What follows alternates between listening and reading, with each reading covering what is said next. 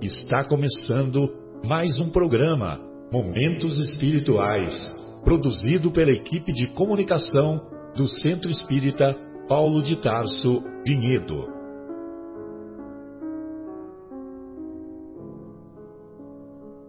Se guardas contigo o estigma do sofrimento, indagando pela solução dos velhos problemas do ser e da dor, se percebes a nuvem que prenuncia a tormenta e o vórtice traiçoeiro das ondas em que navegas, vem conosco, estudemos a rota de nossa multimilenar romagem no tempo, para sentirmos o calor da flama de nosso próprio espírito a palpitar e morredouro na eternidade, e acendendo o lume da esperança, perceberemos juntos, em exaltação de alegria, que Deus, o Pai de infinita bondade, nos traçou a divina destinação para além das estrelas. Nossos cumprimentos aos estimados espectadores do programa Momentos Espirituais, é, que é produzido pelo Departamento de Comunicação do Centro Espírita Paulo de Tarso e que é veiculado aqui na nossa querida rádio Capela FM. É, hoje já me encontro conectado com os meus amigos, com a nossa querida Vera, o nosso querido Mauro, o nosso querido Marcos e estudaremos na primeira parte do nosso programa o capítulo, é, o item, de, os itens de 4 a 7 do capítulo 28 de O Evangelho segundo o Espiritismo, coletânea de preces espíritas. E depois daremos continuidade ao estudo da obra Há Dois Mil Anos, que se encontra na segunda parte do livro é, no, no, cap, no capítulo Alvoradas do Reino do Senhor. Muito bem, então, é, para nós nos harmonizarmos e entrarmos em contato com os benfeitores espirituais, nós vamos pedir para o nosso querido Marcos Melo para ele fazer a, a nossa prece de abertura do programa. Por favor, Marcos, muito obrigado. Agradeço, Marcelo. Bom, amigos, queridos amigos e irmãos, vamos agradecer ao Mestre Jesus a oportunidade de estarmos aqui reunidos comigo para falarmos sobre essas mensagens maravilhosas que, que ele nos deixou. Que a espiritualidade esteja conosco, nos intuindo, e que possamos assimilar e transmitir os conhecimentos que aqui serão de, discutidos e serão relatados. As reflexões. Assim seja, graças a Deus.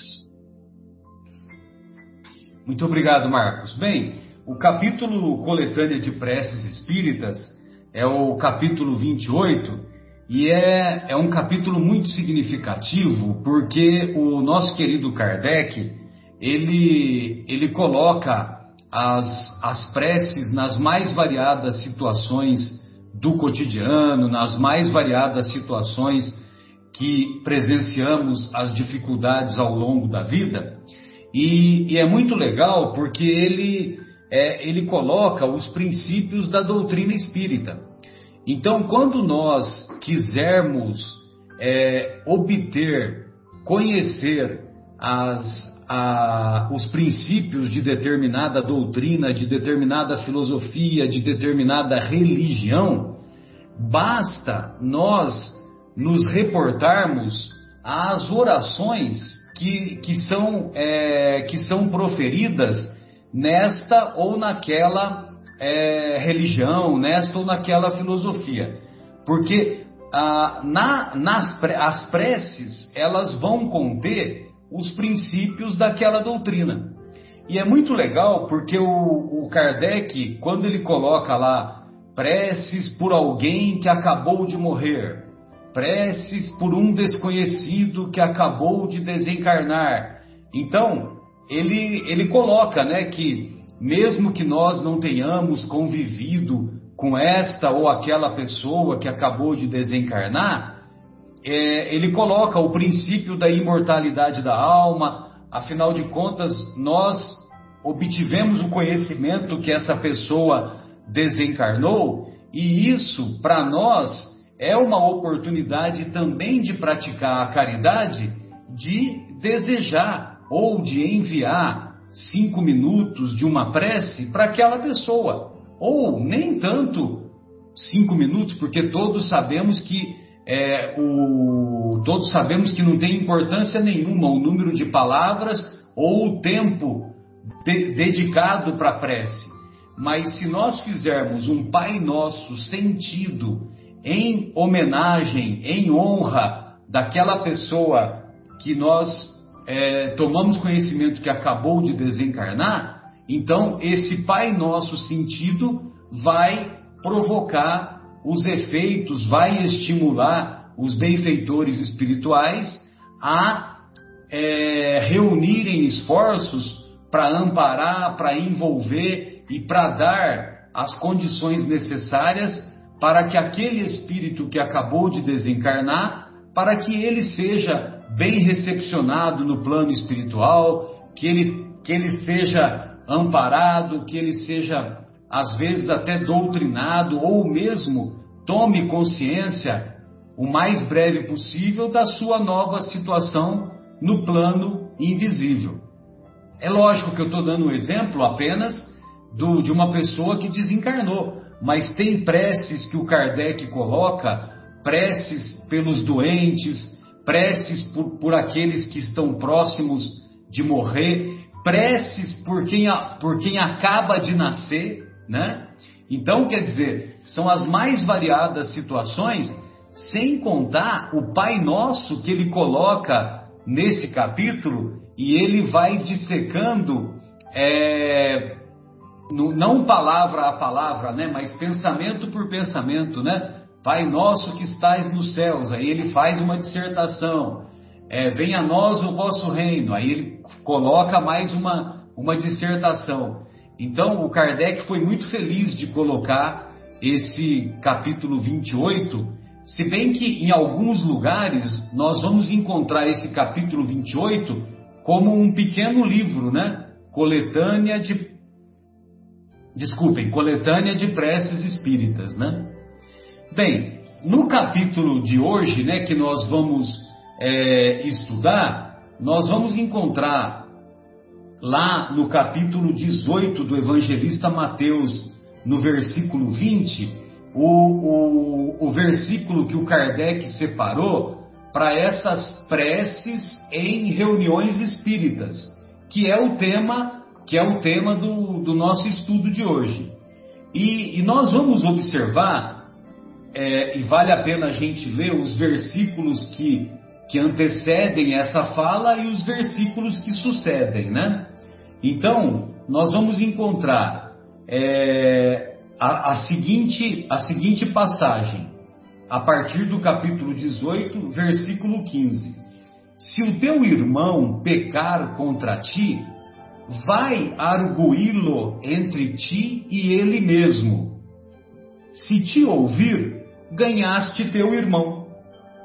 Então, se alguém que convive conosco, seja no trabalho, seja na escola, seja no ambiente doméstico, seja é, na comunidade do, da, na comunidade religiosa que nós frequentamos, se alguém cometeu um erro, um desvio conosco, então vamos conversar com ele e se nós entrarmos em acordo, nós ganharemos um irmão, né? ganharemos um amigo, é, vamos dizer assim, entraremos em acordo, entraremos em harmonia, um vai respeitar o outro de maneira mais sólida.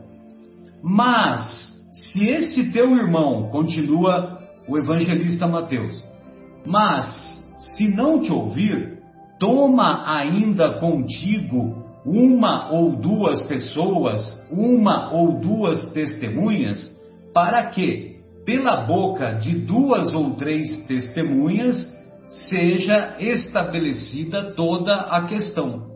Ou seja, para evitar melindres, vamos conversar com esse irmão, vamos tentar entrar num acordo, mas agora acompanhado de, de uma ou duas pessoas. É o que o evangelista coloca. E muitas vezes, né, é, se, nós, se nós não podemos esclarecer aquela pessoa que estava melindrada, aquela pessoa que foi, é, vamos dizer assim, que foi o alvo do conflito, então, se nós isoladamente não conseguimos entrar em acordo, quem sabe uma ou duas pessoas que convivem na mesma comunidade, mais inspiradas, possam é, esclarecer a situação e fazer com que haja o acordo. E se ele se recusar a ouvi-los, dize-o à igreja, ou seja, vamos levar o caso para a diretoria, vamos levar o caso para um número maior de pessoas, né? E, logicamente, o caso vai ser discutido e fraternalmente nós vamos buscar o acordo, vamos buscar a harmonia. Se também se recusar a ouvir a igreja, considera-o como gentil e publicano. Como gentil e publicano. Então, gentil eram os não-judeus e eles podiam frequentar a sinagoga. Os publicanos também podiam frequentar a sinagoga, mas eles ficavam, vamos dizer assim, eles ficavam à parte de uma convivência mais íntima, sobretudo com aqueles que dirigiam a sinagoga, mais tarde dirigiam a igreja, mais tarde dirigiam as, as mais variadas é, fraternidades das mais variadas religiões que se formaram ao longo dos, ao longo dos séculos desde a vinda de Jesus. Continua o Mestre: Amém vos digo que tudo que ligardes sobre a terra estará ligado nos céus, e tudo o que desligardes sobre a terra estará desligado nos céus. Ou seja, se nós estamos em sintonia, se nós estamos harmonizados intimamente e estamos em sintonia com os benfeitores espirituais, esse elo de inspiração vai ser mantido e os benfeitores espirituais nos auxiliarão. Nos auxiliarão a nos mantermos em harmonia e, nos, e a nos mantermos em sintonia elevada. Agora, se nós sintonizarmos com as coisas materiais, evidentemente que nós vamos desligar esta comunicação com os benfeitores espirituais. E ficaremos aqui naquela vidinha cheia de amargura, cheia de angústia, é, não sabendo o que fazer diante dos desafios que a vida a todos nos propõe, é, resvalando para transtornos de ansiedade, para transtornos de depressão, para aquelas angústias as mais variadas, para é, períodos de insônia persistente, enfim, com, a, com o mundo íntimo muito amargurado e com o mundo íntimo muito desequilibrado. Novamente vos digo, continua o Mestre, que se dois de vós estiverem de acordo sobre a terra a respeito de qualquer coisa que porventura pedirem, lhes acontecerá da parte de meu Pai que está nos céus. Então, se nós temos afinidade com um determinado amigo e nós nos juntamos e pedimos algo para Deus, e se Deus achar que aquilo que nós estamos pedindo vai ser útil, vai ser bom para a nossa caminhada, nós seremos atendidos. E aí agora vem o versículo, vem o versículo que é a base do estudo de hoje. Pois onde dois ou três estão reunidos em meu nome, aí estou no meio deles.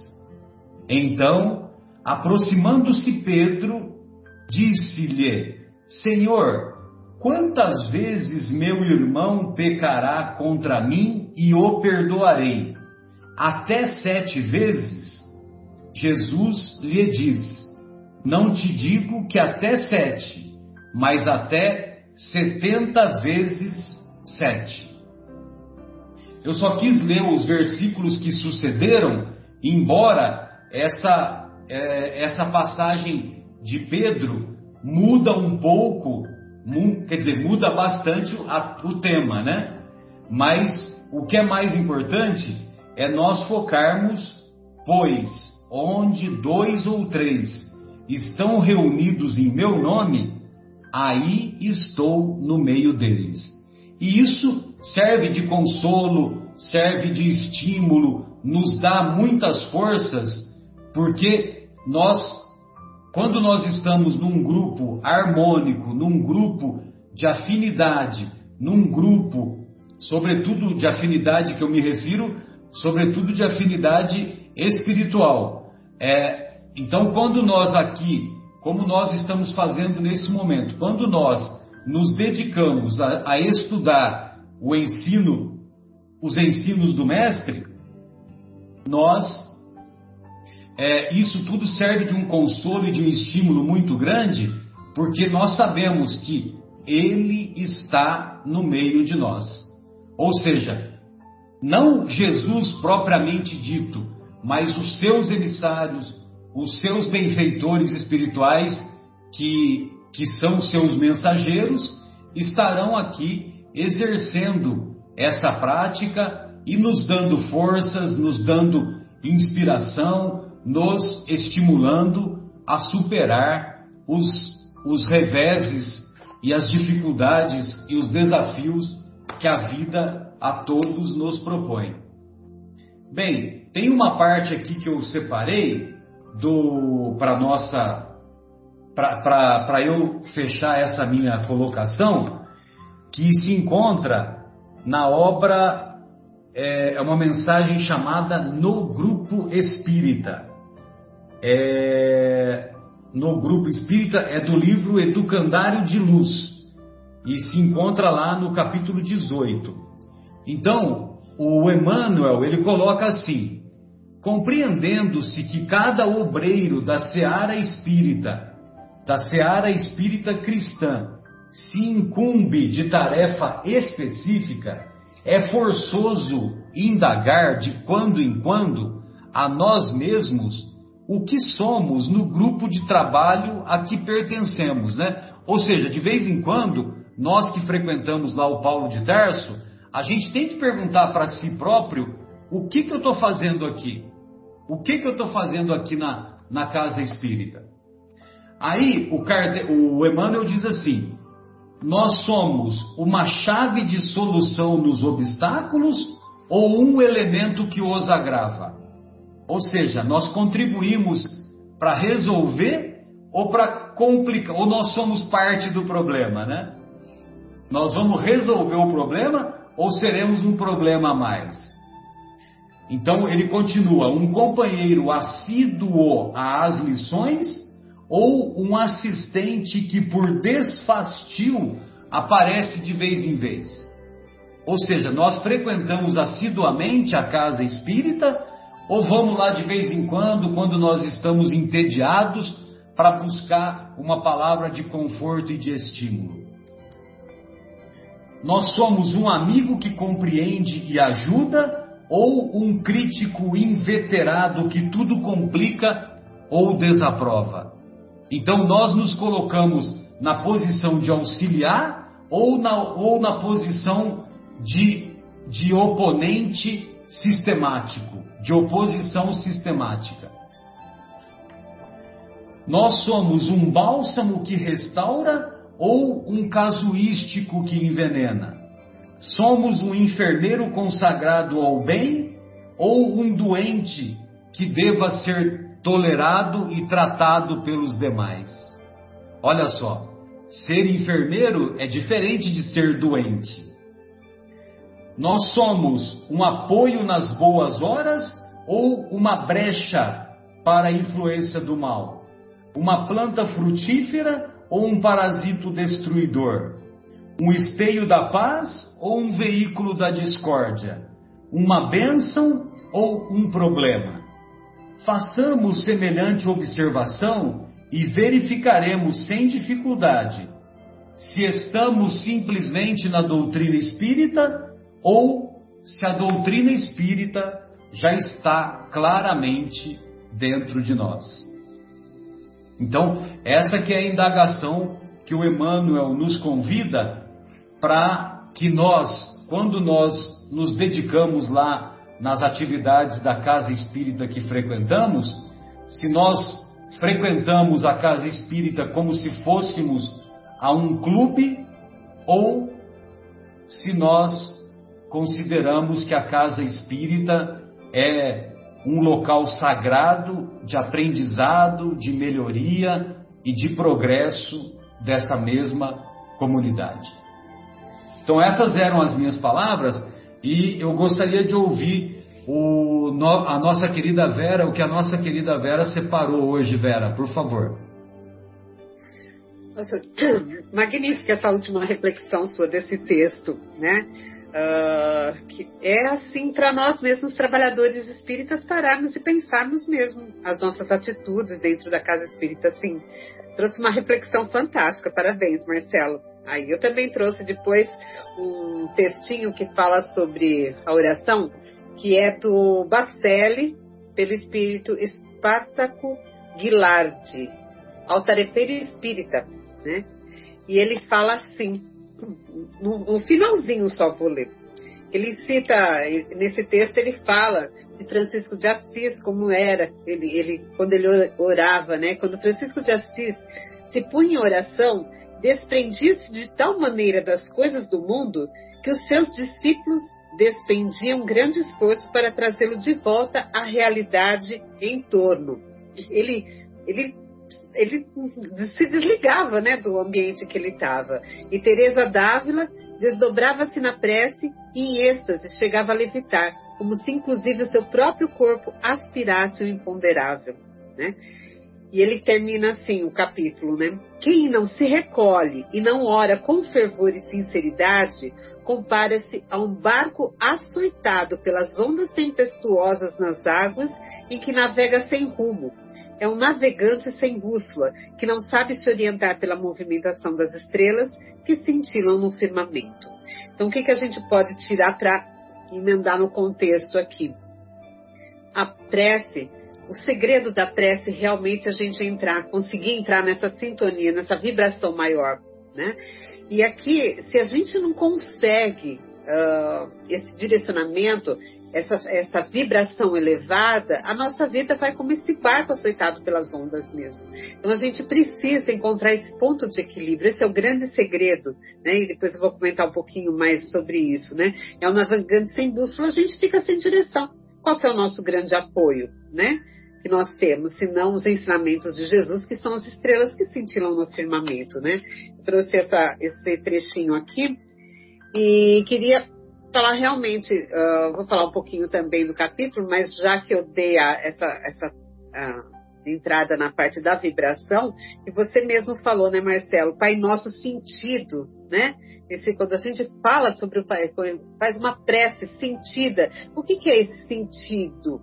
É elevar o nosso sentimento mesmo, e não ficar só blá, blá, blá, e não tem efeito. Mas quando a gente leva esse padrão vibratório nosso, a gente consegue se conectar com as pessoas que também estão nessa sintonia. É aquela sintonia de rádio mesmo, né?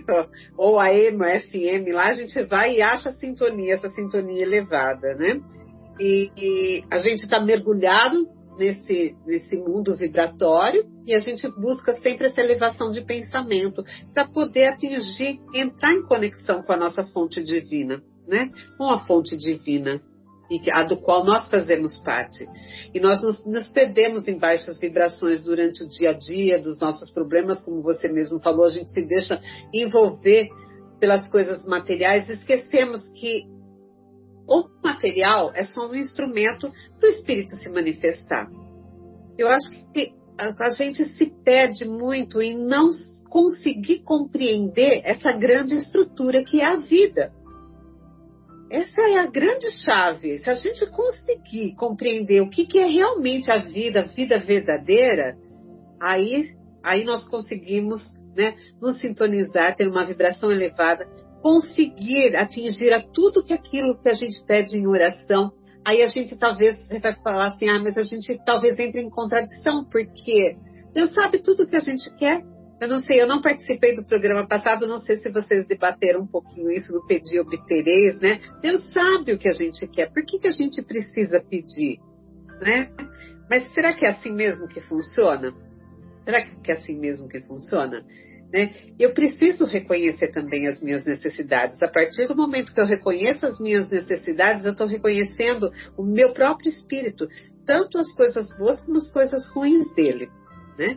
E com isso eu consigo um movimento, meu próprio movimento dessa elevação, para mim poder conseguir a minha modificação, a minha elevação, conseguir que é tudo aquilo que eu peço em oração, né? E quando no nosso tema aqui a gente, quando duas ou três pessoas reunidas em meu nome, eu me encontrarei entre elas. Isso é tão lindo, né? Isso vem reforçar ainda mais a nossa fé. Mas será que quando eu estou agora sozinha aqui no meu quarto, eu levar meu pensamento, né? Será que Jesus não estará aqui comigo? Com certeza, porque quando eu elevar o meu pensamento, eu estou em sintonia com outras pessoas que também nesse dado instante estão nessa mesma vibração, nessa mesma harmonia. Nós somos todos conectados, somos uma grande teia nesse mundo aqui. Precisamos encarar isso, não estamos sozinhos. Nós, quando bate o desespero no nosso coração, porque infelizmente a gente ainda só vai fazer aquelas preces mais quando a gente está desesperado. É aí que a gente busca essa sintonia. Mas o coração está tão pesado nesse sentimento que será que eu consigo elevar esse meu padrão vibratório? Tudo vai depender realmente do que vai no seu coração. Tudo vai depender tanto que Jesus falou antes de antes de fazer a prece, de ir ao altar, primeiro vai, perdoa o seu inimigo, né? Então ele fala, ama o seu inimigo. E que é amar o seu inimigo? É livrar o coração dessas mazelas, desses sentimentos ruins, para eu poder conseguir me levar. Né? Não tem nada que me segure, essas âncoras que me seguram aqui, aqui na Terra, né? Uh, na Terra, na parte material falando. Né? E assim, interessante esse livro, porque uh, nesse esse capítulo, porque a gente fala assim, parece que também, puxa, você vê todo o evangelho, chega no fim tem uma coletânea de preces prontas. É isso que a gente fala, a gente fala que não, a pressa é coisa do coração, não precisa de muitas palavras. Só que às vezes a gente não sabe o que falar. Meu coração está tão amargurado, tão arrebentado, tão destroçado, que eu preciso de alguma coisa para me apoiar. E o que mais interessante é a sabedoria de Kardec é que primeiro ele faz um comentário e depois ele põe a prece. Então, quer dizer, quando você lê o comentário, você já se sintoniza um pouquinho diferente, já vai limpando o seu coração. Eu vou dar um exemplo aqui para vocês que uma prece pronta, né? Que é, deixa eu chegar aqui, há por um inimigo morto, né? Então, na instrução preliminar, puxa vida, já é difícil rezar por um inimigo. Quando ele morre, você fala assim, graças a Deus, né, Jesus? Mas não é assim. Não é, é bem assim. então, vamos lá. Por que, que a gente tem que fazer prece por um inimigo morto. Então, na instrução preliminar, ele diz assim: ó, a caridade para com nossos inimigos deve segui-los ao além-túmulo. É preciso pensar que o mal que nos fizeram foi para nós uma prova que pode ser útil ao nosso adiantamento, se soubermos tirar proveito disso. Ela pode ainda nos ser mais proveitosa do que as aflições puramente materiais, pelo fato de nos ter permitido juntar a coragem e a resignação, a caridade e o esquecimento das ofensas. Né? Então ele já ele já te dá um caminho aqui, aí você faz a prece mais preparado. Então não quer dizer que a gente vai contra aquilo que a gente, a gente prega, que a gente fala assim, ó, a forma não é nada, o pensamento é tudo. Não, mas sempre nós precisamos, tanto que a gente, Jesus trouxe uh, as dicas de como a gente fazer a prece também, ele nos ensinou também, no, isso a gente encontra em Mateus, no capítulo 6, e eu vou ler um pedacinho aqui que ele fala assim, olha, ele começa as instruções de como devemos orar. E quando orares, não sejas como os hipócritas, pois se comprazem em orar em pé nas sinagogas e as esquinas das ruas, né? Uh, mas tu, quando orares, entra no teu aposento, fecha a tua porta, ora teu pai que está em oculto, e ele continua, e orando não useis de vãs repetições, como os gentios que pensam que por muito falarem serão ouvidos. Não vos assemelheis, pois, a eles, porque vosso Pai sabe que é necessário, antes de vós lhe pedirdes. Mais uma vez aqui aquele trecho que eu comentei. E, portanto, vós orai, orareis assim. E aí ele declama o quê? No Pai Nosso. Então ele já traz uma prece pronta para nós também. Tá? Uh, Jesus nos trouxe essa, já essas, todas essas dicas de como nós devemos orar, trazendo também essa maravilhosa prece dominical que, como o Marcelo falou aqui, Kardec depois explora bem isso aí. E até é interessante a gente pegar, por exemplo, assim, ah, vamos fazer. Eu costumava fazer isso antes, eu fazia o Evangelho no lar uma vez por semana, e aos domingos eu fazia a prece dominical lendo esse trecho, né, que é mais assim detalhado. Uh, a gente, quando estuda sobre a prece, a gente vai ver a lei de adoração, que está no livro dos Espíritos. Né? Então, nós vemos que a prece é um ato de adoração a Deus e que podemos fazer três coisas: louvar, pedir e agradecer. Isso a doutrina espírita nos traz.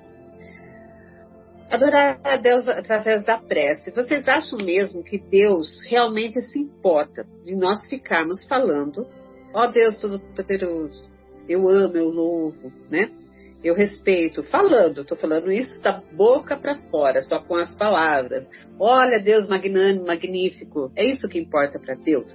Não.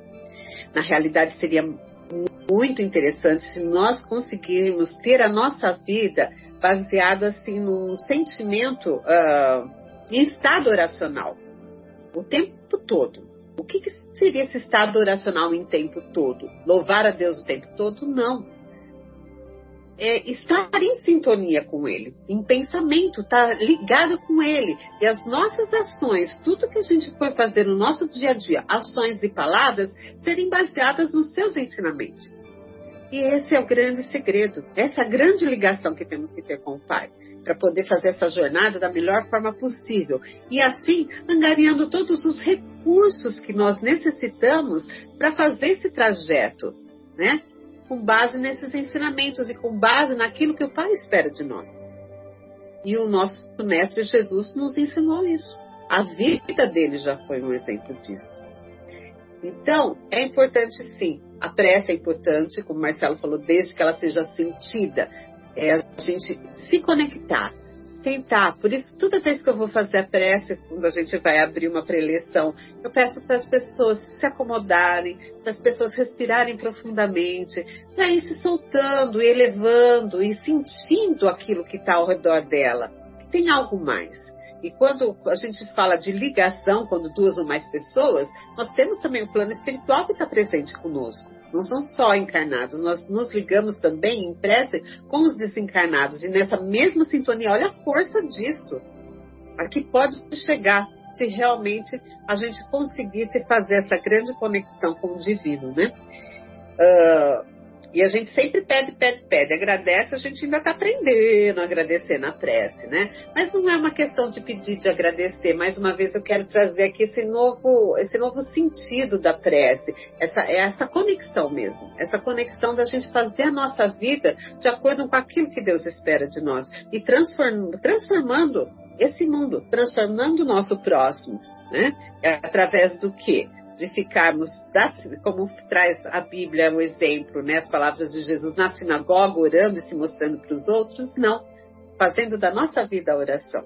Né? Eu acho que era, era isso que eu tinha para falar, Marcelo.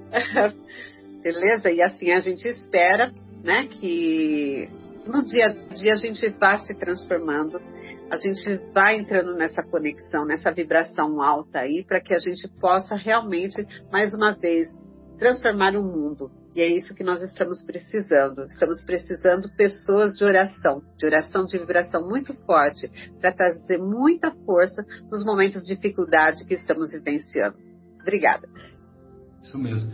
E você me ajudou a lembrar o porquê que o, que o evangelista colocou essa parte da pergunta do Pedro para Jesus logo depois da, dessa passagem evangélica, né? Porque é, você falou, né? De, você nos lembrou que quando a gente for orar, nós, a nossa prece não vai ser atendida se nós ainda, se nós não perdoamos o, o, o irmão que errou contra nós, né? A pessoa que, que desviou-se contra nós. Então, é, por, talvez por isso que Jesus colocou, ou melhor, o evangelista colocou esse diálogo com Pedro logo em seguida.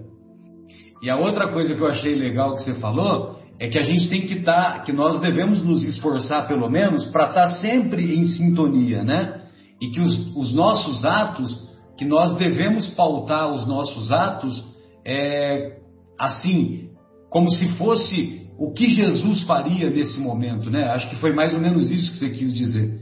E o, e o apóstolo Paulo, numa de suas cartas, ele vai nos ensinar assim: que tudo o que fizerdes, faça-o como se fosse para o Senhor, como se fosse para o Mestre, né? Ou seja, isso fica mais fácil de nós nos mantermos em sintonia, né? Ou de pelo menos errar menos, né? É verdade. Esse é o grande segredo, né? Errar menos. Ô Marcos, gostaria de ouvi-lo, querido. Ô Marcelo, amigos, obrigado.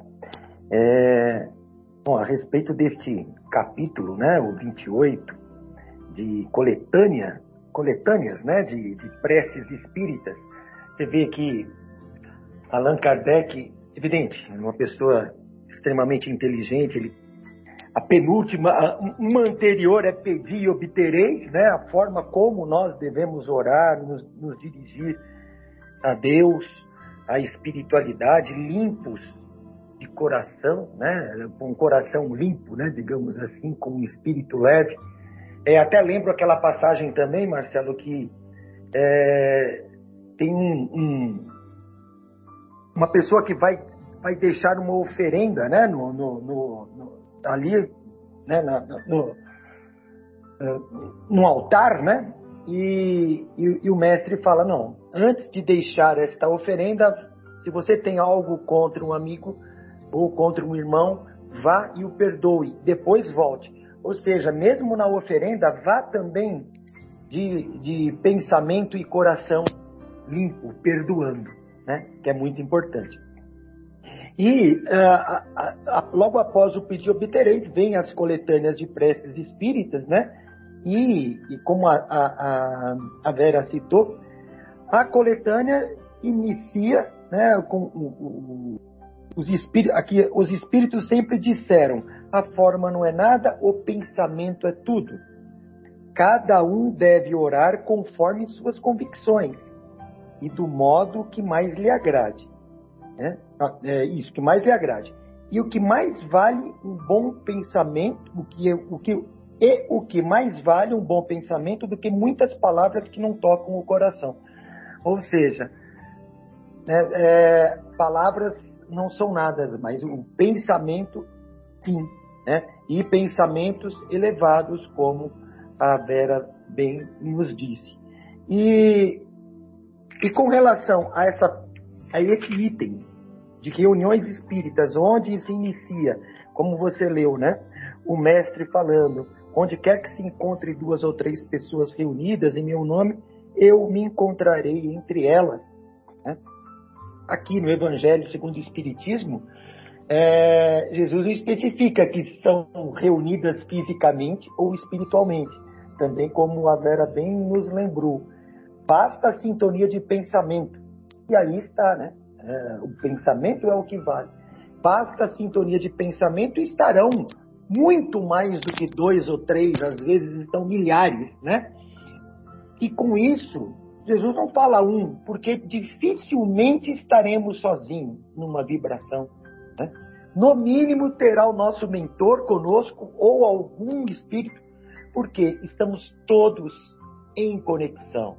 Né? Espíritos encarnados e desencarnados estão todos unidos em pensamento, porque o pensamento é a forma com que esses espíritos dirigem-se, eles se comunicam através de pensamento.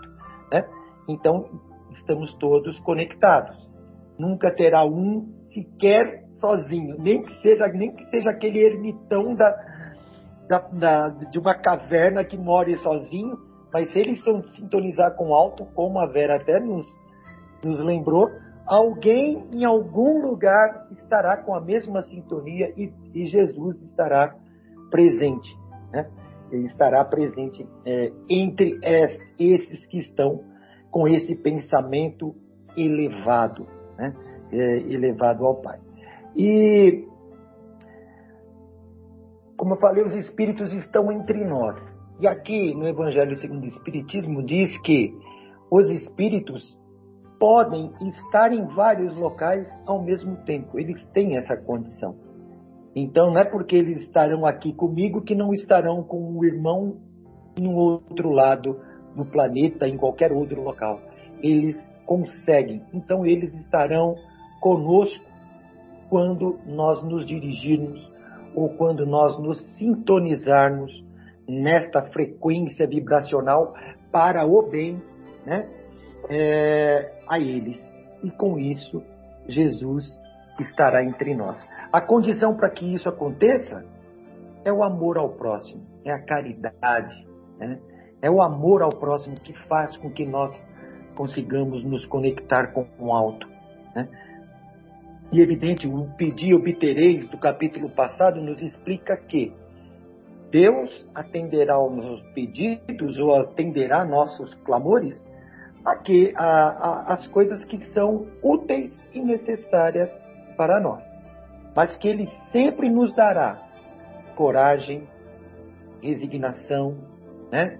Força, para passarmos por aquela, por aquela provação, por aquele período. Né? E, e faz isso até em silêncio, para que nós mesmos, é, para que a gente considere que fomos nós mesmos, às vezes, que passamos sozinhos, mas estamos sendo é, auxiliados. Né? Então, é, Jesus estará conosco, sempre que é, esta frequência, esta união de pensamento, esta oração, o que ele diz, duas ou três, né, é, estiverem reunidas em nome dele, em nome dele. Né? Quem reúne em nome de Jesus? Que não seja para o bem de outro. Né? Em nome de Jesus, Jesus só fazia isto. Então, é, ele diz que nessas condições estará entre nós. E eu fiz a preleção nessa semana a respeito desse tema, e, e como a, a, a preleção é, é, é de uma. são orações para reuniões espíritas, eu fiz até a questão de, fazer, de ler para os presentes lá no Centro Espírita Paulo de Tarso as orações, tanto a de início quanto a de final, porque aquela também era uma reunião espírita. E eu, é, eu, eu coloquei para eles assim, expliquei, claro, a minha forma de pensar. Né? E, claro, todos nós somos cristãos, a nossa, a nossa doutrina espírita é uma doutrina cristã, como dos nós, nossos amigos também, católicos, evangélicos, enfim, muitas e muitas outras cristãs, né? e que não há nada, numa reunião espírita, não há nada de extraordinário, porque é, Allan Kardec mesmo dizia, porque muitas vezes fala, pô, mas é uma reunião espírita, e tem muita gente que ainda tem o preconceito com reuniões espíritas. A reunião espírita acontece até dentro de uma igreja. Ali estão espíritos encarnados e muitos desencarnados participando de uma missa, de uma igreja católica ou de uma reunião evangélica. Também é uma reunião espírita. Todas essas são porque somos todos espíritos.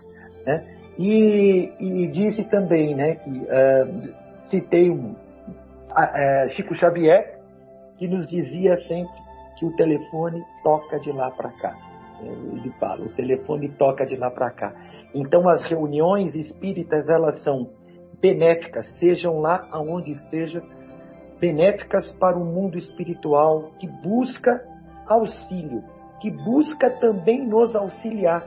E essa é a forma que nós nos sintonizamos com ele, né? através dessas reuniões espíritas. Né? Era isso, meus amigos, que eu gostaria de, de falar para vocês bem rapidamente. Obrigado. Viu? Grande abraço. Maravilha, Marcão. E aí, Mauro, o que, que você separou aí para nós, querido? Boa tarde, meus queridos amigos. Tudo bem? Obrigado, Marcelo. É, esse capítulo, como fala de coletânea de preces, eu queria me ater um pouquinho mais ao, ao item 4 e ao item 7, que o Kardec chama de preces em reuniões espíritas. Então, eu queria focar um pouquinho nesses itens 4 a 7. Mas antes eu queria só fazer uma, uma pequena consideração. Se a gente levar em conta que Deus nos criou para sermos felizes, completos na eternidade, conforme o nosso aperfeiçoamento moral, então fica evidente que a, a, a espiritualidade superior, que são os enviados de Deus, eles estão nos acompanhando para o nosso desenvolvimento e para o nosso estão atuando para o nosso benefício. Porque se a espiritualidade superior não estivesse nos acompanhando, muito provavelmente a gente continuaria é, sem desenvolvimento espiritual nenhum. A gente continuaria quase como nossos antepassados na, na animalidade, né? Então, se, se a gente voltar nos primórdios aí do planeta, um pouco antes da vinda do Cristo, a gente vai ver que os, os, os povos antigos tinham uma ideia bem equivocada da divindade. A divindade era temida. Até no Antigo Testamento a gente vê algumas referências sobre isso. E eles, eles cultuavam determinados deuses, por exemplo, os gregos, os egípcios, os romanos, os eslavos. Eles cultuavam um Deus irado e que para acalmar a ira desses deuses, eles acreditavam que os sacrifícios eram o que amenizaria essa ira. Então tem os sacrifícios humanos, sacrifício, até sacrifícios humanos, né? Mas muito mais sacrifícios animais, enfim. E eles atribuíam até as doenças, as pragas, as epidemias, os furacões, tudo isso era, era a ira divina que estava se pronunciando contra o povo. Aí quando vem Jesus, ele muda todo esse conceito. Ele muda o conceito de um Deus furioso para um Deus amoroso, um ser amoroso que quer o nosso bem e quer a nossa evolução. Então, se a gente agora voltando aí no início do, que o Marcelo leu aquela passagem que está em Mateus capítulo 18, quando um grupo se reúne em meu nome, ele e os Espíritos de Deus estarão comigo. O que, que eu entendo que ele está querendo dizer, né? Que todo, todo trabalho que se faz na casa espírita, se nós estivermos unidos em um, em um sentimento maior, em uma conexão maior, é,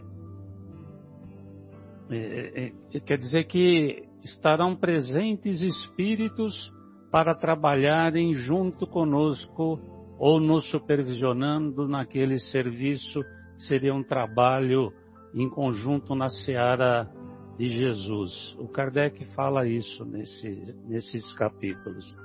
Então, é, isso é fundamental que se faça na casa espírita essa conexão com os amigos espirituais para a gente trabalhar em prol da caridade, sempre em prol da caridade e da fraternidade.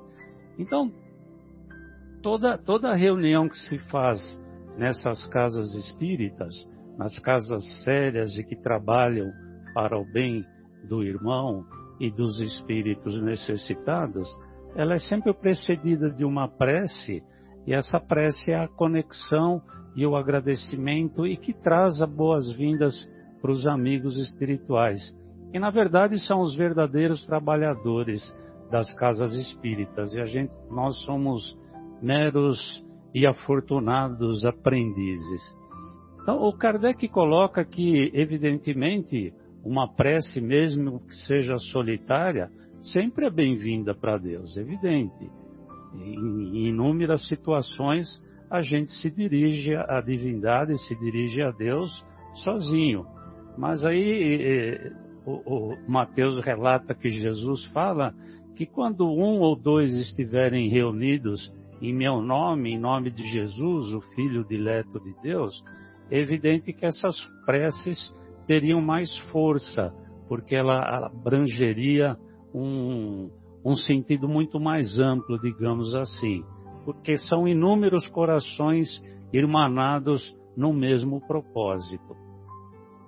Outra coisa que, é, que eu acho importante, que, que a prece proporciona na casa espírita, é a proteção da casa, a proteção do seu entorno, que, que blinda, e o Kardec fala isso também, que blinda é, de que influências deletérias possam prejudicar o trabalho, porque a casa espírita está sempre fazendo um trabalho de auxílio ao próximo. E a gente sabe que existem espíritos zombeteiros, espíritos de mais baixa vibração, digamos assim, que, que podem atrapalhar esse serviço que é feito em prol da caridade. Então, essa prece espírita, ela tem também essa função de fazer como assim um, um cordão de isolamento em torno da casa espírita para que esse trabalho seja protegido.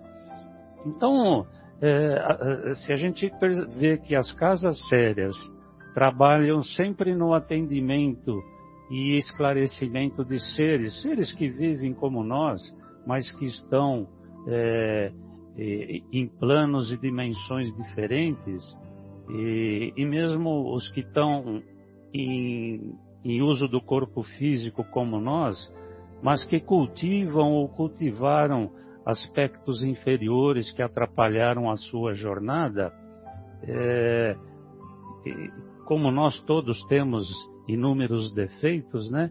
Então, esse atendimento que é feito na casa espírita, ela tem o objetivo de esclarecer esses espíritos que estão nessa situação de dor, nessa situação de sofrimento e em perturbação. Os espíritos menos esclarecidos estão sempre em, perturbação porque não conhecem ainda a realidade espiritual. Então a casa espírita faz esse trabalho de receber amorosamente esses espíritos que estão em perturbação por inúmeros motivos, e nem vale a pena a gente entrar em detalhes, mas a casa espírita faz esse trabalho. E, na realidade, nós, como sempre trabalhadores é, de uma casa espírita, somos simplesmente intermediários entre os espíritos superiores, mais esclarecidos que vêm até nós, para levar essas pobres almas que estão desorientadas para um encaminhamento e para um atendimento para que eles compreendam é, como é a caminhada na vida eterna, né? Por isso Jesus fala que existem muitas moradas na casa do Pai. Então o trabalho da casa espírita, é, em grande parte, é isso: é esclarecer esses espíritos desencarnados ou encarnados é, como como proceder daqui para frente, como se encaminhar daqui para frente. Então, esse trabalho, como a, como, a gente, como a gente disse, ele é feito por Jesus e pelos trabalhadores que estão na sua seara.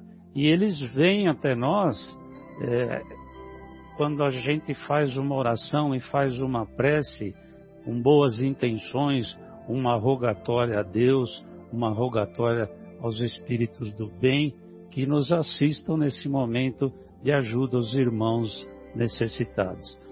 Portanto, não, não são só as palavras que surtem efeito para esse trabalho espiritual, mas sim o espírito de união, de caridade e de fraternidade. De nada adiantaria uma prece aos espíritos se os nossos corações não estivessem irmanados é, no amor e na caridade. Mas a gente deve lembrar sempre que, que as ações desses trabalhadores, ela deve estar sempre acompanhada de uma reforma íntima, de uma reforma que nós temos que ter, é, é, digamos assim, a nossa melhora interna para que a gente possa receber os espíritos na casa espírita para ajuda dos irmãos necessitados, mas é fundamental que nós estejamos, é, ou, ou que nós perseveramos no dia a dia na nossa conduta pessoal, e principalmente para aqueles que são os intermediários ou os médios mais ostensivos na comunicação com os espíritos. Então, as preces nas casas espíritas, elas são sempre feitas no início e no fim da reunião. No início, a gente roga a Deus que nos envie amigos do plano maior para que a gente possa realizar um trabalho repleto de luz, de entendimento, de esclarecimento, de aprendizado e, e afastar, como dissemos, influências negativas que possa atrapalhar a paz e a tranquilidade. Então a gente precisa sempre lembrar que a casa espírita é como uma luz que está brilhando na escuridão e, e essa luz ela atrai aqueles espíritos que estão desorientados, mas que são boas almas, todos os espíritos, sendo mais adiantados ou menos adiantados, são seres que um dia, que um dia Deus planejou isso para todo mundo, que nós vamos ser bons e perfeitos. Então, a gente precisa ter sempre em mente que, que as reuniões nas casas espíritas são reuniões para estudo, para aprendizado e para encaminhamento desses seres necessitados, seres tanto encarnados como seres desencarnados. E no fim das reuniões espíritas, a gente sempre agradece aqueles espíritos que vieram é, se comunicar conosco e pedindo que ele nos ajude a pôr em prática os ensinamentos, os aprendizados e que todos aqueles aprendizados eles possam ser aproveitados por todos os espíritos que estão em sofrimento, por aqueles que ainda estão na ignorância, por aqueles que ainda têm muitos vícios, vícios em geral. E, enfim, é, é isso, que todos nós possamos ter a misericórdia divina e essa misericórdia divina está sempre, tá sempre pautada nos espíritos que estão nos assistindo, ou seja, na casa espírita principalmente, porque lá nós, como diz o texto de, do Mateus aí que o Marcelo leu logo no início, ali, se nós estamos congregados num grupo, se esse grupo está unido em coração, em vibração, em sentimentos, a energia é muito maior. Mas nós, no nosso dia a dia, também temos nossos espíritos amigos e protetores, nossos anjos da guarda, que estão sempre nos acompanhando. Então, mais ou menos isso que eu queria falar para os amigos aí. Opa, maravilha. É, e uma, uma, uma última reflexão, é, principalmente na, na, casa espírita, no atendimento lá da reunião mediúnica, da reunião de desobsessão, sempre vale a pena nós estarmos atentos para orarmos não somente para os que choram, mas também para aqueles que provocam as lágrimas. Perfeito, Marcelo. Bem, então essas eram as nossas reflexões e nós retornaremos em seguida após a pausa musical. Até já!